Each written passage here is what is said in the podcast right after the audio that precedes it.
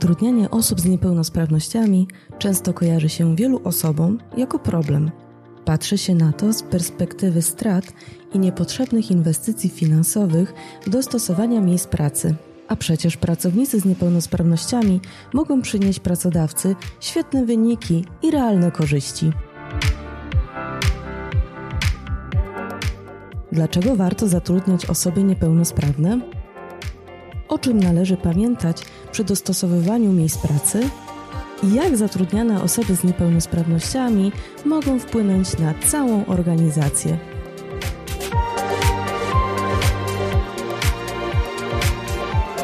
Nazywam się Dominika Nawrocka, a Ty słuchasz podcastu Między innymi audycji Capgemini Polska poruszającej trendy i wyzwania współczesnego świata.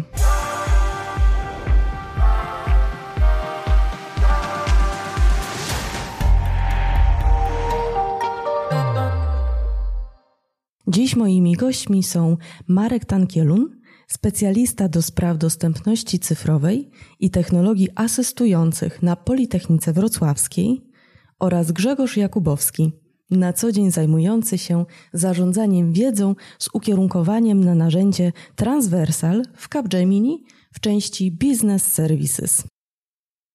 Choć wiele miejsc pracy chwali się otwartością na różnorodnych pracowników, to jednak z moich obserwacji wynika, że jest jednak grupa, która pozostaje mniej doceniana w tych staraniach. E, mowa o pracownikach z niepełnosprawnościami. E, Marku, z Twojej perspektywy, jak myślisz, dlaczego te osoby są częściej pomijane? Myślę, że temat jest dość złożony i nie ma prostej odpowiedzi na to pytanie. Ja jestem osobą zupełnie niewidomą e, i też sam jestem takim studium przypadku w poszukiwaniu pracy i w e, kontaktach z pracodawcami. E, pierwsze, co przychodzi mi na myśl, to niska świadomość dotycząca jakby funkcjonowania osób e, niepełnosprawnych w ogóle w społeczeństwie, no i y, w konsekwencji też w środowisku pracy, w środowisku korporacyjnym. E, I ta świadomość, brak tej świadomości powoduje to, że e, w trakcie zarówno samego procesu rekrutacji, jak i później e, wdrażania na stanowiskach pracy, podchodzi się z dużym dystansem do tej grupy e, i nie są te osoby jakby brane pod uwagę w tego rodzaju jakby działaniach. Mhm. Grzegorz. E, no tak, znaczy w ogóle świadomość jako taka to jest jakby podstawa o tym, żeby, żeby mówić w ogóle o jakiejkolwiek współpracy. No to świadomość musi być po obu stronach, zarówno pracownika, jak i pracodawcy. Ale jakby twoje pytanie mm, też było takie, dlaczego te osoby mogą być albo są często pomijani. Więc myślę, myślę, że to są chyba troszkę za duże słowa i nie są tak dalekie od prawdy, niestety, ale może jakby nie, nie wyolbrzymiajmy, tak? Z drugiej strony wśród ofert, na, ofert pracy na, na rynku można zobaczyć dużo ofert skierowanych do e, osób niepełnosprawnych, ale na poszczególne stanowiska, takie kierowane na przykład jako pomoc w ochronie albo pomoc sprzątająca. To jest trochę krzywdzące, takie stygmatyzujące. Tak nie powinno być, ale tak jest. A z trzeciej strony, e, niezależnie e, od tego, jak to brutalnie zabrzmi, to według mnie osoby niepełnosprawne na współczesnym rynku pracy to jest no według mnie taki produkt niszowy a rynek mimo nieustannego y, nienasycenia pracownikiem dalej nie, nie otwiera się w pełni na nich. Nie oferuje pełnej i takiej równej dostępności. O, o tej, pewnie o takiej dostępności szerzej będziemy dyskutować później, natomiast y, bo ona ma wiele, wiele twarzy, ale chyba nie powiedziałbym, że, że osoby z niepełnosprawnościami są pomijane. To jest, tak jak powiedział Marek, y, rodzaj świadomości, której jeszcze nie mamy my jako, jako społeczeństwo i my jako pracownicy mhm. i jako pracodawcy bo gdyby niektóre rzeczy były właśnie dostosowane, to ta dysproporcja w podejmowaniu pracy, tudzież w oferowaniu pracy byłaby większa. Myślę, że chodzi o tą świadomość, którą Marek poruszył. Będziemy o tym jeszcze rozmawiać. E, Grzegorz, ty jesteś osobą z orzeczoną niepełnosprawnością i jesteś też pracownikiem firmy Capgemini. Opowiedz, czym się zajmujesz w Capgemini i jaka jest twoja historia? No, obecnie e, zajmuję się zarządzaniem wiedzą, a moja historia z firmą zaczęła się w 2002 roku, czyli troszkę dawno temu. To, że tu jestem nie oznacza, że nie mogę nic innego robić. oznacza, że tu się dobrze czuję. Mam tu dobre środowisko, które mi sprzyja, które wielokrotnie się już wykazywało y, zrozumieniem dla mojej osoby, dla moich nieobecności, dla moich właśnie niepełnosprawności, dlatego że na przykład, nie wiem, no nie mogę czegoś unieść, na przykład, albo nie, y, nie mogę gdzieś dojść samodzielnie. Mam bardzo duże wsparcie w osobach trzecich, y, zarówno tych, z którymi zaczynałem, jak i tych obecnych, z którymi pracuję.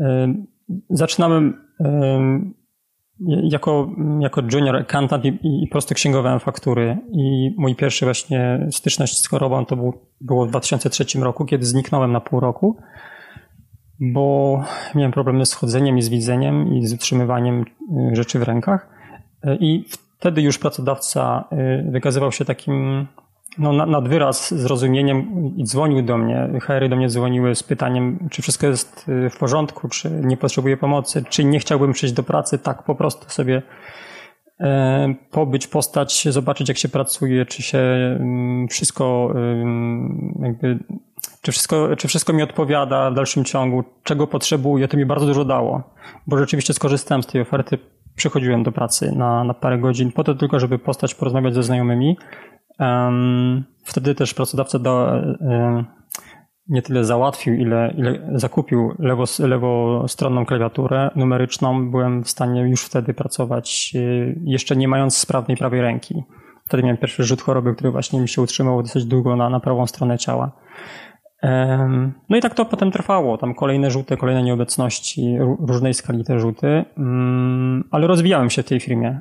Bardzo odczuwałem to, że jakby moja niepełnosprawność nie skutkuje tym, że mnie się nie widzi w tej firmie. Jakby moja chęć pracy i e, chęć do samorozwoju spowodowało, że awansowałem na przestrzeni lat, potem zarządzałem ludźmi, a obecnie właśnie tych, tymi ludźmi nie zarządzam, bo jakby odkrywam siebie w takiej pracy indywidualnej, w zarządzaniu wiedzą ale to tak naprawdę jest dużo opowiadać w skali tych kilkunastu lat, co mnie spotkało dobrego ze strony Capgemini i jak bardzo to wpłynęło pozytywnie na moją obecną sytuację. Bo obecnie pracuję, oczywiście z domu, jak wszyscy my, no i mogę robić to, co, to, co robię, czyli po prostu angażuję się w pracę w grupie, w pracę z poszczególnymi obowiązkami, no i sukcesywnie się rozwijam. Dalej się rozwijam. Mhm, bardzo dziękuję. Marku, a ty z kolei jesteś kierownikiem do spraw dostępności na Politechnice Wrocławskiej oraz samodzielnym informatykiem, tak? Mógłbyś opowiedzieć naszym słuchaczom, czym zajmujesz się na co dzień? Ja na Politechnice Wrocławskiej na co dzień zarządzam zespołem osób, które czuwają nad tym, żeby mm, Politechnika Wrocławska w sferze cyfrowej, co nowego znaczenia też nabrało w obecnych czasach, e, była jak najbardziej dostępna, zarówno dla pracowników, tak żeby mogli pracować zdalnie, a przede wszystkim dla studentów, e, w szczególności dla studentów z niepełnosprawnościami, których mamy ponad 300. Dotyczy to dostępności cyfrowej naszych aplikacji, stron internetowych, no i tego, co jest najbardziej istotne, czyli materiałów dydaktycznych na uczelni. E, a z drugiej strony, tu nasz zespół zajmuje się wsparciem innych i firm, i e, jednostek, e, instytucji względem dostępności cyfrowej, gdzie doradzamy właśnie, co mogą zrobić, żeby planowane nowe systemy strony były dostępne. E, I jest jeszcze jeden taki aspekt naszej działalności na Politechnice. Są to działania świadomościowe. Prowadzimy taki pro, e, program, który nazywa się Polibuda dla Malucha, gdzie zapraszamy najmłodsze osoby w wieku przedszkolnym, e, wczesnoszkolnym i pokazujemy świat osób niepełnosprawnych, technologie asystujące i e, to wszystko, co jest związane z osobami z niepełnosprawnościami. E, uświadamiamy, że to jest osoba każda jak inna, tylko która cechuje się czymś dodatkowym, czyli tym, że jest niepełnosprawnością. Mhm, to bardzo dziękuję. Wspomniałeś, że tych studentów z niepełnosprawnościami jest w tym momencie ponad 300. E, I chciałam tu zapytać Ciebie o tendencję. Czy to jest dużo, czy to jest mało? Czy ta liczba z roku na rok rośnie? Wypowiem się nie w kontekście samej Politechniki, e, tylko ogólnie tego, jak to obserwuję w naszym kraju. To wygląda tak, że z roku na rok rzeczywiście e, ta liczba studentów niepełnosprawnych rośnie, w szczególności na kierunkach technicznych, bo do tej pory było tak, że osoby z niepełnosprawnościami, szczególnie z tymi najbardziej złożonymi, wybierały kierunki humanistyczne.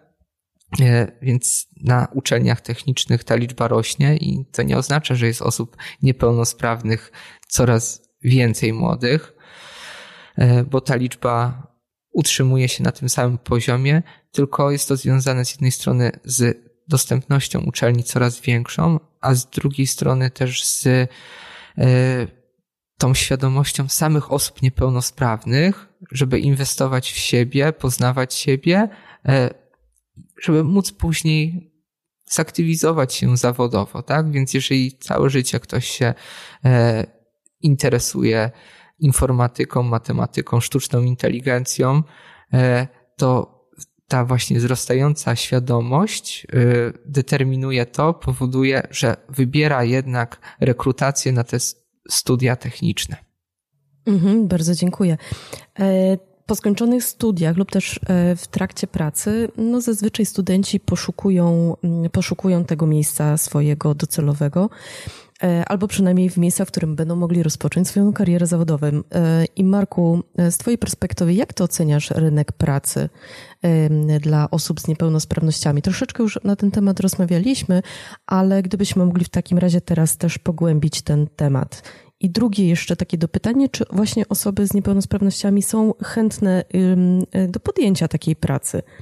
To może zacznijmy tu, Marku, od Ciebie. W odniesieniu do pracodawców, to bywa bardzo różnie i też widzę po różnego rodzajach targach pracy, że mm, to mm, jest e, bardzo często związane z samą ofertą tych firm, tak? Właśnie tak jak tu mówił Grzegorz, że firmy oferują pracę, ale bardzo często na zawężonym tak, obszarze wykonywanych mm, zawodów, stanowisk, które są i to są bardzo często y, stanowiska poniżej kompetencji tych ludzi.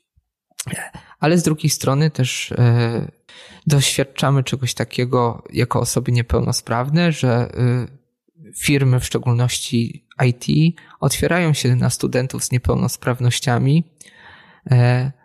Zresztą czasem bywa tak, że przy pracy zdalnej e, ten pracodawca nawet nie ma świadomości e, tego, że osoba jest niepełnosprawna, która wykonuje pracę dla takiego pracodawcy, tak? Bo akurat tutaj e, niektórzy, którzy decydują się na pracę, w ogóle nie informują pracodawcy o takim fakcie, ponieważ obawiają się tego, że mogą nie uzyskać tej pracy, ze względu na swoją niepełnosprawność. Więc ta świadomość e, to nie tylko pracodawcy, ale też e, po stronie osób niepełnosprawnych, tak, jest trochę e, zbyt niska, bo osoby niepełnosprawne właśnie mm, nie wiedzą bardzo często, na jakie udogodnienia mogą liczyć, boją się, jakby mówić otwarcie o swojej niepełnosprawności co w konsekwencji też trochę e,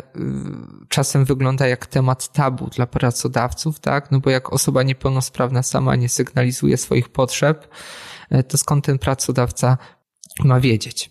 Przepraszam, przepraszam Marku, mogę, y, chciałbym coś dopowiedzieć. Jakby bardzo, bardzo ważne dwa, dwie, dwa tematy poruszyłeś. Jeden to taki, że pracownik nie mówi z pracodawcy, że jest niepełnosprawny z obawy przed, no, powiedzmy, restrykcjami, a pracodawca patrzy na pracownika z niepełnosprawnością jako. E, ja, ja to tak odczytałem.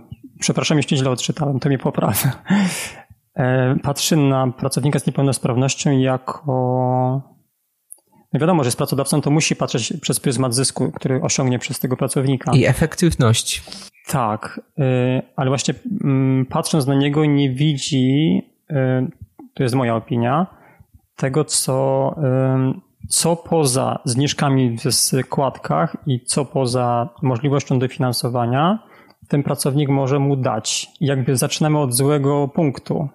Jakby od razu chcemy na tym pracowniku, jeśli on nie przyniesie mi zysku, no to nie podejmie z nim współpracy, co poniekąd ma swoje uzasadnienie w realiach rynkowych z drugiej strony odbiera możliwość pokazania się temu pracownikowi. To są jakby dwa tematy, takie rzeki i one są tak naprawdę niewyczerpywalne, e, ale są bardzo istotne, bo to jest jakby stoi u podstawy tego, jak pracodawcy patrzą na nas, bo my zanim się wypowiemy, znaczy mówię to jako osoba, która też starała się w międzyczasie o pracę, którzy się staramy o pracę, e, pierwszym mm, oglądzie jesteśmy postrzegani jako ci, którzy możemy właśnie być tańsi już, już samego pułapu. Nie? Nie, nie to, że jesteśmy wartościowi, bo coś potrafimy, tylko jesteśmy tańsi, bo mamy mniejsze składki albo dofinansowywane przez, y, przez państwo i tutaj już jesteśmy, jesteśmy stratni. Nie mówię, że wszyscy tak patrzą, nie? ale widzę taki trend. Na pewno nie można na samym początku tak przedstawiać siebie z tej strony pracodawcy, y, bo jest wiele innych atutów, które można jakby zaprezentować, choćby to, że dzięki temu będzie kreowało się we firmie z jednej strony tą otwartość, z drugiej strony, jeżeli mówimy o branży IT, no to osoby niepełnosprawne też będą mogły w pewnym sensie pomóc w temacie zwiększenia dostępności cyfrowej, na przykład wytwarzanych produktów. E, I też badania psychologiczne pokazują to, że włączanie osób niepełnosprawnych e, do zespołów powoduje też troszeczkę inny punkt widzenia, na przykład e, projektantów, zarówno i interfejsów, jak i e, architektów oprogramowania, tak? Ponieważ mamy trochę inną wizję, której nie doświadczamy w kontekście naszej pracy, tak? Możemy mieć wśród znajomych osoby niepełnosprawne, ale bardzo często menedżerowie albo po prostu pracownicy nie znają nikogo niepełnosprawnego. A kiedy pojawia się ktoś w zespole, pojawia się tysiąc pytań, które są bardzo ciekawe, interesujące i wprowadzają wiele dobrego do firmy. Zresztą e, tak największe firmy e, realizują swoją ideę dostępności, tak? Google, Microsoft, Apple, gdzie e, ich produkty stają się coraz bardziej dostępne, a z drugiej strony jest to związane z zwiększającą się liczbą osób niepełnosprawnych zatrudnionych w tych teamach. Przepraszam, Marku, bo poruszyłeś znowu dwie, dwie rzeczy, które są szalenie istotne. E, muszę na to odpowiedzieć, to znaczy. No po to sobie tu dyskutujemy. No, dokładnie.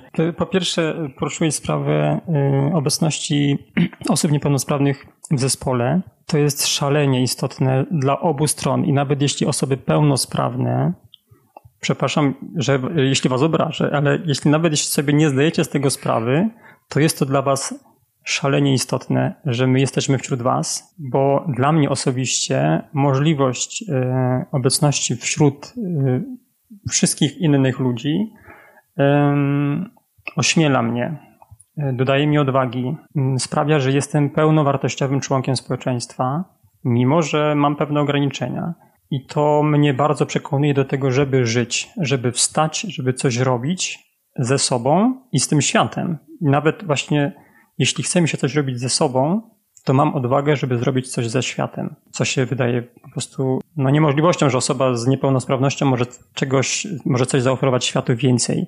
A wydaje mi się, że może o wiele więcej. Druga rzecz, którą poruszyłeś, to jest ta oferta z naszej strony jest ze, ze strony osób niepełnosprawnych jest o tyle większa, szersza i właśnie tego się nie widzi, że my nie, nie, mamy niemożność robienia pewnych rzeczy, ale to sprawia, że wykształcają się w nas umiejętności, których do tej pory nie mieliśmy. E, ale musimy sobie radzić z pewnymi e, sprawami, bo musimy żyć. W związku z tym znajdujemy inne tak zwane obejścia sytuacji, wykorzystujemy inne osoby, żeby nam pomogły, angażujemy je w, w pomoc nam samym, żebyśmy mogli coś zrealizować i tym samym tworzymy społeczność taką wokół nas, y, która y, w takim rozumieniu pracowniczym jest znowu szalenie ważna. Znaczy jakby bez wspólnoty no nie ma grupy, nie, nie ma tej jedności, a, a to jest taki inny punkt widzenia, zupełnie. To jest świetne. Grzegorz, tu muszę cię dopytać, e, czy w takim razie w zespole z twojej perspektywy mówić, czy nie mówić o swoich niepełnosprawności? E, tak jak powiedział Marek, e, znaczy wiecie co, to wszystko jest, jakby musi być opatrzone takim cudzysłowiem. To zależy. I ja bym, za, ja, znaczy ja jestem osobą, która zawsze mówi. Bo wie, wiem i widzę i doświadczyłem tego i cały czas doświadczam, że im bardziej ktoś jest świadomy mojej sytuacji i widzi to, kim jestem, jak ja chodzę, albo jak ja nie chodzę, albo jak ja nie mogę przynieść czegoś i proszę kogoś o pomoc, jak wiele mi to daje. Y, I jak widzę, jak się poszerza ta przestrzeń ludzi, którzy na mnie patrzą. To jest dla mnie bardzo istotne, żeby odczuwać tego rodzaju więź z drugim człowiekiem, to też, wiecie, no, użyję to słowa empatia, bo to jest empatia ze strony tych drugich osób względem mnie, ale to jest taka empatia, która mnie buduje. Ona nie jest jakimś żalem, współczuciem, ożalaniem się nade mną, tylko ona jest taki, taką świadomością i odpowiedzialnością za nas wszystkich. I mówić, bo im więcej mówimy, im bardziej jesteśmy świadomi tego, że inni o nas wiedzą to, co my byśmy chcieli podświadomie gdzieś ukryć pod kołdrą, to, to po prostu otwiera y, i daje przestrzeń do działania obu stronom. Y, ale, ale y, jak powiedziałem, to zależy, to miałem na myśli, że jeśli się staramy o nową pracę, to właśnie trzeba wyczuć sytuację, czy kiedy powiedzieć, bo, bo czy powiedzieć, to uważam, że tak, że należy podpowiedzieć, ale yy, trzeba sobie zadać pytanie, kiedy to zrobić. Na pewno tak jak powiedział Marek nie na początku, bo to może już zamknąć nam dalszą drogę, a to, to jest spowodowane tym, tym, tym brakiem świadomości właśnie tej, może być spowodowane brakiem świadomości drugiej strony. Chociaż są takie aspekty, kiedy trzeba powiedzieć o tym na początku, w momencie, kiedy przechodzimy przez proces rekrutacyjny, i jest element, przez który nie jesteśmy w stanie przebrnąć, tak? No to wtedy tutaj e, nie należy, prawda, poddawać się i powiedzieć, dobrze, ta praca nie jest dla mnie, bo jakiś element procesu rekrutacyjnego był niedostępny, tylko należy naświetlić problem, tak? E, bo proces rekrutacyjny to jest jedno, ale potem przechodzimy do normalnej pracy, e, do wykonywania obowiązków na swoim stanowisku, i tam możemy być w pełni kompetentni. Czasem po dostosowaniach naszego stanowiska pracy. E, ja też tak z własnego doświadczenia powiem, że jeżeli e, robiłem pewne rzeczy takie programistyczne w postaci e, jakiegoś zlecenia, no to inwestor czasami po prostu nie miał pojęcia o tym, że, że, po prostu współpracuje z osobą niewidomą. No po prostu było zamówienie, był produkt i tyle. I to po prostu akurat w tym momencie było e, nie mającego nic wspólnego z moją niepełnosprawnością, tak? Wyniki i jakość pracy świadczyły same za, za, siebie, po prostu. Ale panowie, w waszych tutaj, waszych e, wypowiedziach i dyskusjach pojawiło się kilkukrotnie kwestia dostosowań miejsca pracy. To, e, to pytanie w takim razie, czego potrzebuje osoba niepełnosprawna, żeby móc realizować się zawodowo? Mamy troszeczkę grup osób z różnego rodzaju niepełnosprawnościami. E, I tak jak Grzegorz tu już powie, powiedział na temat klawiatury, tak, to dotyczy osób z dysfunkcją e, ruchu i tutaj może na ten temat powie Grzegorz za momencik. E, ja za to lubię mówić o rzeczach, którymi jakby się zajmuję na co dzień i się specjalizuję. Nie lubię się ubierać w inne buty, tak powiedzmy. Więc w przypadku osób z dysfunkcją wzroku, czyli słabowidzących i niewidomych, mówimy najczęściej o dostosowaniach w dwóch obszarach. E, jeden obszar to jest same środowisko pracy, e, czyli e, miejsce, w którym pracujemy, stanowisko, jego otoczenie, korytarze, tak, tak żeby taka osoba mogła się tam odnajdywać. W przypadku osób słabowidzących mówimy o właściwych oznaczeniach, które na przykład są kontrastowe. W przypadku osób niewidomych e, to choćby niby taka banalna sprawa, ale prosta droga od wejścia do, do pracy bez żadnych przeszkód i uprawiania tak zwane parkour e, do swojego e, biurka, tak? Są różnego rodzaju też technologie, które pomagają odczytać numer sali i tak dalej, ale tak naprawdę podstawową rzeczą to jest prosta droga, tak żeby ta osoba wiedziała dokładnie, jak się odnaleźć, gdzie jest jej stanowisko pracy, gdzie jest kącik socjalny, co robić w trakcie ewakuacji. Drugi obszar to jest e, sama praca na stanowisku przy biurku. Tak? W przypadku osób słabowidzących to tutaj mamy e, sprawę dość prostą. E, wykorzystujemy najczęściej oprogramowanie powiększające, które jest wbudowane zarówno w systemy operacyjne stacjonarne, jak i mobilne. I tak naprawdę taką ważną rzeczą w przypadku osób słabowidzących zazwyczaj jest przekazywanie jej dokumentacji w postaci elektronicznej, tak? Bo w postaci papierowej można korzystać z lub powiększalników, ale pracownicy, w szczególności w branży IT, słabowidzący lubią mieć dokumentację w postaci elektronicznej, gdzieś otwarte jakieś narzędzie i się nim posługiwać. E, a w przypadku osób zupełnie niewidomych, co to znaczy e, zupełnie niewidoma? To jest taka, która spróbuję to wytłumaczyć obrazowo. E, taka, która widzi, czy jest dzień lub noc, ewentualnie jakiś kontur i tyle. Ja jestem osobą, która aktualnie nic nie widzi. Wcześniej byłem osobą widzącą I moje stanowisko pracy wygląda tak, troszeczkę dziwacznie, ponieważ przede mną nie ma monitora. Zupełnie na biurku. Czasem z niego korzystam, to nie jest tak. Nie ma na nim myszki, e, bo korzystam tylko z klawiatury. Ja wykorzystuję oprogramowanie udźwiękawiające, które mówi mi wszystko, co jest prezentowane osobom widzącym na monitorze. E, mamy właściwe oprogramowanie udźwiękawiające e, do pracy w systemie operacyjnym. Możemy korzystać z internetu i też z różnego rodzaju narzędzi analitycznych i programistycznych.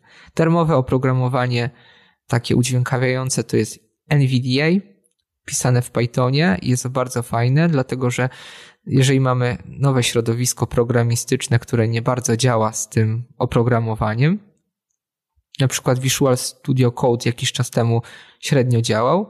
Można pisać tam w Pythonie rozszerzenia, powstało rozszerzenie i można już tworzyć w tym środowisku programy i e, w nim działać.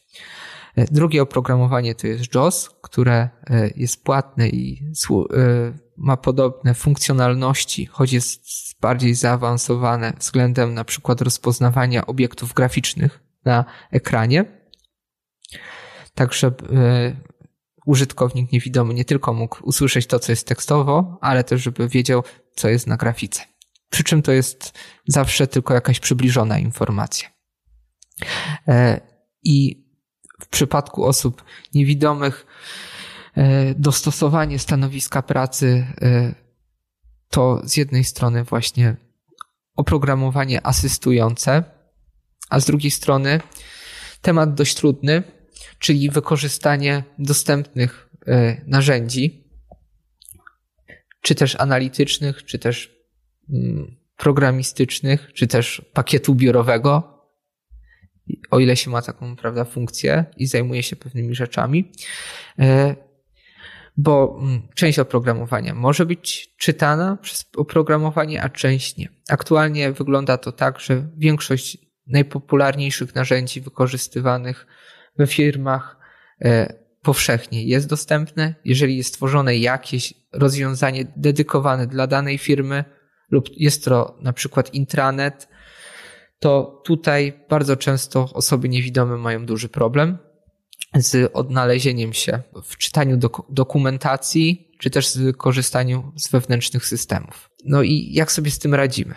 Tym dostosowaniu stanowiska. Bardzo często jest tak, że próbujemy sprawdzić, co trzeba byłoby zrobić, żeby dostosować to oprogramowanie, albo znaleźć coś innego, tak? I jeżeli tworzymy y, jakiś produkt w narzędziu X, to czy ten nasz pracownik nie mógłby tego robić w narzędziu Y i y, współpracować z zespołem, y, tylko z wykorzystaniem innego narzędzia. No ale to jest naprawdę temat rzeka. Więc te dostosowania względem osób słabowidzących i niewidomych na samym wstępie mm, nie są czasochłonne, nie są kosztochłonne, ale z drugiej strony e, to zależy od charakterystyki no, każdej z, z firm, tak? Bo pracodawcy mają różne środowiska pracy, różne rozwiązania IT. E, no i wtedy możemy rozwiązać bardzo szybko pewien problem, znajdując alternatywę, a czasem możemy trafić po prostu w mur nie do przeskoczenia. No i też wtedy nie należy takiej osoby skreślać, tylko zastanowić się, czy na przykład na innym stanowisku podobnym by się nie odnalazła, tak? Mhm. Grzegorz, a z Twojej strony jakieś przykłady? No tutaj Marek poszedł bardzo dokładnie y, linią taką, y, czego potrzebuje osoba niepełnosprawna, żeby się realizować, tak, zawodowa. Poszedł taką, taką linią stricte y, no, no z jego podwórka, no i jest bardzo słusznie, bo jakby to pytanie ma tyle odpowiedzi, ile jest osób niepełnosprawnych i w ogóle ile, ile osób na świecie, tak?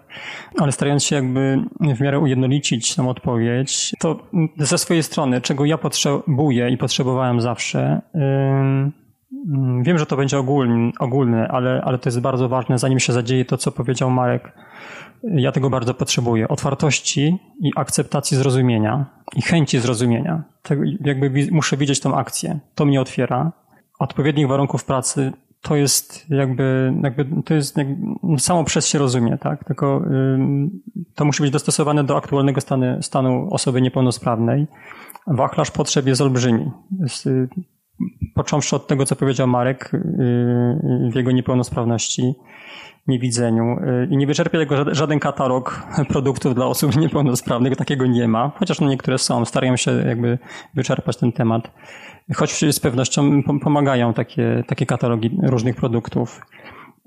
Potrzebuję, y, żeby się zrealizować zawodowo, potrzebuję zespołu, potrzebuję szefa, który akceptuje i rozumie niepełnosprawność moją. Na pewno nie potrzebuję litości ani współczucia ale bardzo potrzebuję jasno postawionych wymagań, które pomogą ugruntować mnie w danym miejscu i dadzą mi poczucie sprawiedliwości. To znaczy, że nie będę odczuwał tak zwanego odpuszczania ze względu na moją dysfunkcję. Da mi równe prawo i to będzie dostrzegalne nie tylko przeze mnie, tylko przez mojego szefa, przez moich współpracowników. A potem szedłbym już w takie tak zwane kustomizowanie rozwiązań, czyli Osoby niewidzące będą z pewnością potrzebowały tego, co powiedział Marek. Osoby, które mają trudności w chodzeniu, z pewnością tego, czego potrzebuję ja. Czyli na przykład yy, zniwelowania progów, co często nie jest możliwe, yy, ale pracodawcy robią to dla swoich pracowników. Potrzebują dostosowania pra yy, miejsca pracy na przykładzie Patryka z naszej firmy, z, który jest niższego wzrostu i dla niego zostało dostosowane biurko, krzesło, no całe jego otoczenie, tak? Tudzież y, Marty z Katowic, z którą konsultowałem mój występ dzisiaj y, y, w tym podcaście i to, co mówię, jest też pokłosiem mm, wymiany zdań z Martą.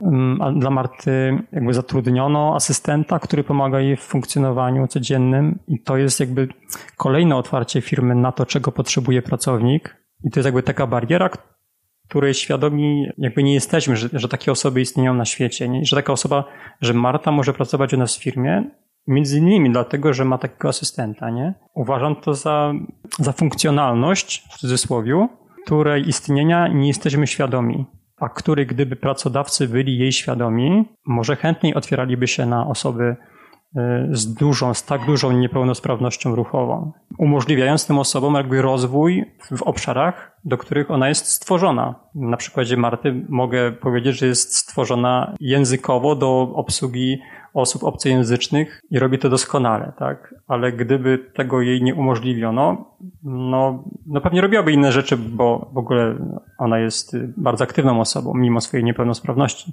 Natomiast no to, że akurat to jest jej dane, jakby otwiera zarówno ją na to, na to, na to doznanie, jak i pracodawcę na to, że i poszerza jakby świadomość pracodawcy na to, że istnieją ludzie na świecie, którzy potrzebują tego rodzaju dostosowania, co nie sprawia, że ci ludzie są, nie wiem, słabsi. Po prostu jesteśmy różni, uzupełniamy się, nie możemy żyć bez siebie, dlatego zróbmy wszystko dla siebie tak, żeby było dostępne. Stworzenie funkcji takiej asystentki, asystenta sprawia, że dana osoba, która takiej pomocy potrzebuje, skorzysta z tej pomocy, otworzy się na innych ludzi, zbuduje większą strukturę. No, to jest zagadnienie, które mnie bardzo buduje i jakby pozwala patrzeć w pozytywną stronę tego całego zagadnienia, że jednak to nie jest taka, taka sfera zamknięta i ona będzie coraz mniejsza ona będzie się poszerzała, bo nasza świadomość się cały czas poszerza i to jest naprawdę fantastyczna wiadomość.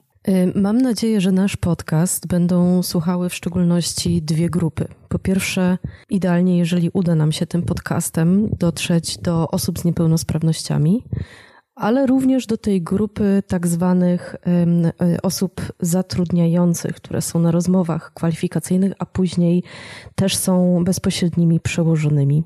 I chciałabym Was teraz poprosić, myślę już na zakończenie naszego podcastu, o takie podsumowanie i zachęcenie obu grup. Z jednej strony y, Proszę zachęćcie osoby z niepełnosprawnościami do tego, żeby brały udział w, w, w, procesach rekrutacyjnych na miarę swoich kompetencji, możliwości, żeby nie bały się, żeby się odważały, ale też zachęćcie proszę, mm, oczywiście z Waszej perspektywy, te osoby, które zatrudniają te osoby i później z nimi pracują. Dlaczego warto e, otworzyć się na tą grupę?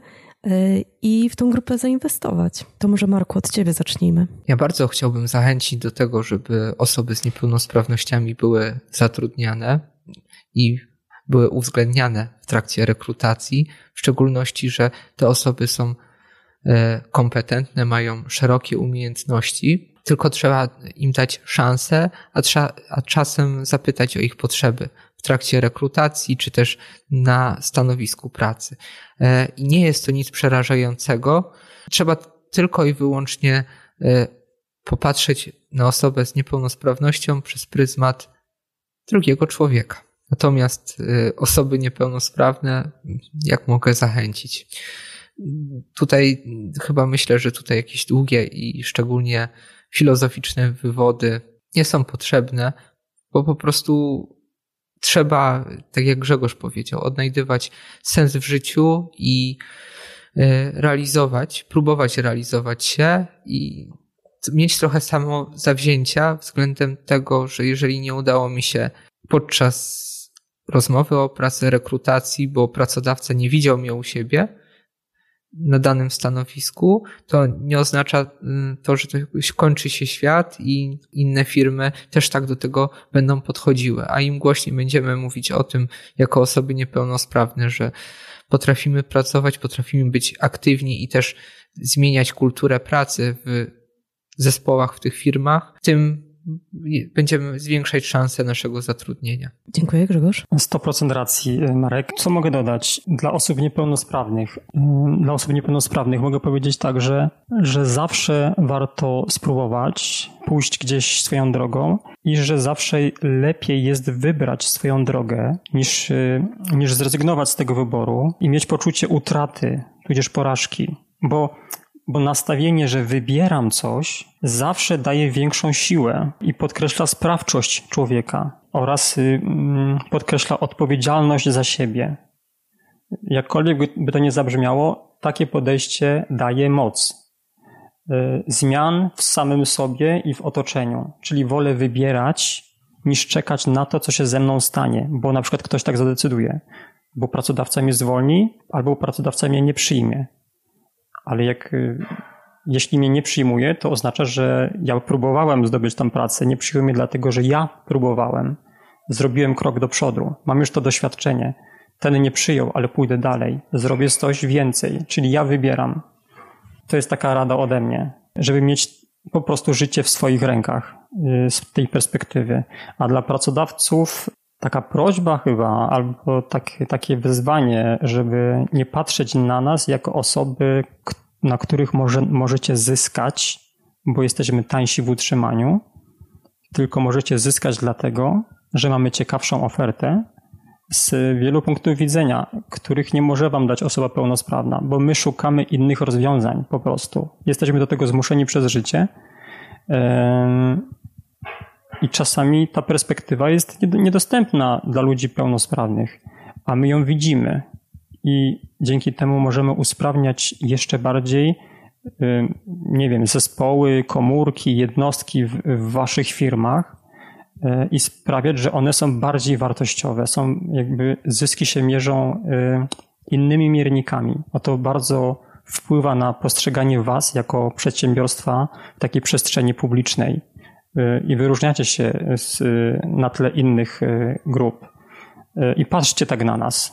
Po prostu będziemy e, bardziej wartościowymi ludźmi, jednostkami i po prostu będziemy bardziej ludzcy, jeśli będziemy tak na siebie patrzeć. Bądźmy otwarci. Marek Grzegorz, to była ogromna przyjemność z Wami dzisiaj móc porozmawiać i ja mam nadzieję, że ten odcinek podcastu będzie miał znaczenie a może, no właśnie, tak jak Grzegorz powiedziałeś, mam nadzieję, że komuś da moc. Czy to osobie, która będzie zatrudniała, czy osobie z niepełnosprawnościami. Bardzo Wam pięknie dziękuję. Dziękujemy. Bardzo dziękujemy.